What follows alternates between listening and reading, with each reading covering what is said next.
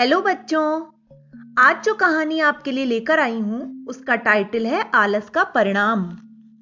राजेश के विद्यालय का रिक्शे वाला दरवाजे पर खड़ा लगातार आवाज़ें लगा रहा था। जल्दी जल्दी में राजेश को न अपना एक मोजा मिल रहा था और ना ही बैग का पूरा सामान। वह ज़ोर ज़ोर से आवाज़ें लगा रहा था। माँ, ओ माँ! राजेश की माँ रसोई घर में नाश्ता तैयार कर रही थी। राजेश के छोटे भाई बहन पिताजी सभी के जाने का समय हो रहा था। जल्दी जल्दी उन सभी के लिए खाने के बॉक्स तैयार करके रखने थे। इसलिए उन्होंने वहीं से पूछा, क्या बात है? मेरा एक मुझा नहीं मिल रहा है। रबर पेंसिल भी गायब है। कहते कहते रुआसा होकर राजेश रसोई घर के दरवाजे पर आकर खड़ा हो गया। माँ झल्ला पड़ी। रोज रोज यही दोहराता है, कितनी बार कहा है कि अपना सामान संभाल कर रखा करो, पर तुमने तो एक भी नहीं सुनी। सुबह का समय वैसे भी कितना काम होता है? अपना काम अधूरा छोड़कर माँ उठी। राजेश का सामान खोजने में दस मिनट लग गए और परिणाम यह हुआ कि उसके पिताजी को ऑफ़िस के लिए देर हो गई। यह एक दिन की बात न थी। लगभग प्रतिदिन यही होता था। स्कूल से आकर राजेश लापरवाही से अपनी चीज़ें इधर उधर पटक देता और स्कूल जाते समय ढूंढता फिरता फिर माँ को तंग करता। यो राजेश अच्छा लड़का था। परंतु उसमें आलस और लापरवाही का बड़ा दुर्गुण था। राजेश के पिताजी बड़े समझदार थे।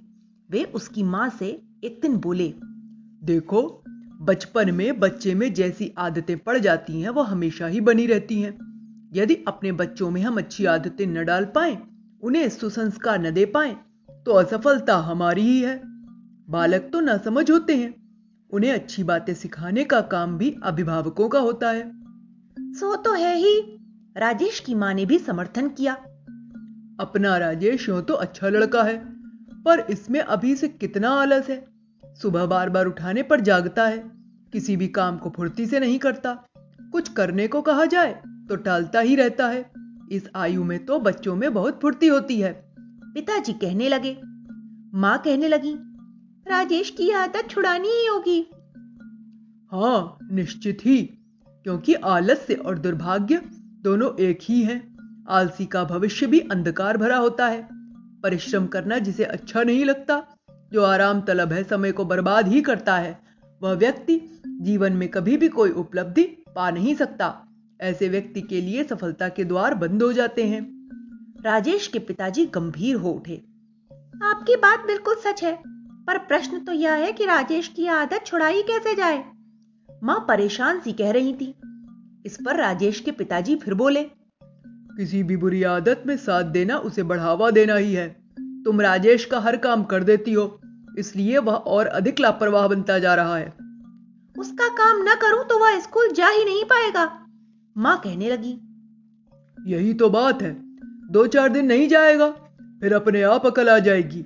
पिताजी ने माँ को अच्छी तरह समझाया ठीक है अब ऐसा ही होगा।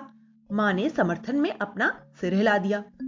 उन्होंने मन ही मन निश्चय किया कि वे अपने मन को कड़ा बनाकर राजेश की एक आदत छुड़ाकर ही रहेंगी। अच्छे माता पिता वे नहीं होते जो बच्चों को अंधा दुलार देते हैं। सुयोग्य माता पिता वे होते हैं जो बच्चों में अच्छी आदतें डालते हैं, उन्हें अच्छे संस्कार देते हैं। भले ही उन्हें स्नेह के साथ साथ कठोरता ही क्यों ना अपनानी पड़े। राजेश को माता पिता की इन बातों के बारे में कुछ भी पता नहीं था। उसका तो वही रवैया था। स्कूल से आकर वहीं बैग फेंकना, वहीं कपड़े डालना, घंटों तक आलस में लेटे रहना और समय की बर्बादी करना। माँ उसे अब टोकती भी ना थी और ना ही उसका काम करती थी। वह लेटे लेटे कहता, माँ, पानी पिला दो। तो माँ भी यही कह देती कि, स्वयं लेकर पी लो। मैं काम कर रही हूँ। गृह कार्य के लिए वे पहले की भांति उसकी खुशामत नहीं करती।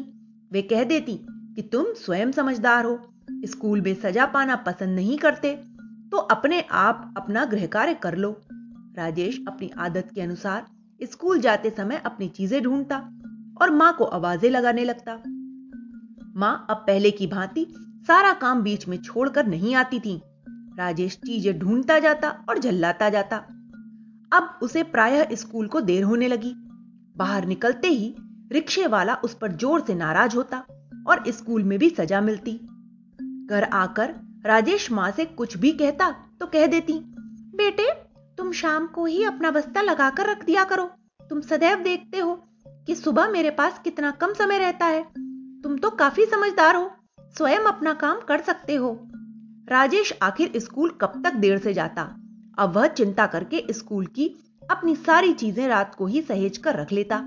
उसकी किताबों की अलमारी और कपड़ों की अटैची भी साफ़ सुथरी रहने लगी। राजेश का आलसी स्वभाव भी अब कम होता जा रहा था। अपना काम वह स्वयं करने का प्रयास करता। अब तो उसके माता पिता को उससे कोई भी शिकायत नहीं रही। तो बच्चों, इस कहानी से हमें यही शिक्षा मिलती है कि हमें ना तो कभी समय की बर्बादी करनी चाहिए और ना ही कभी आलस करना चाहिए, क्योंकि यदि हम आलस करेंगे तो हमारे सारे कार्य बिगड़ जाएँगे और हम आगे सफल भी नहीं हो पाएँगे। Okay bye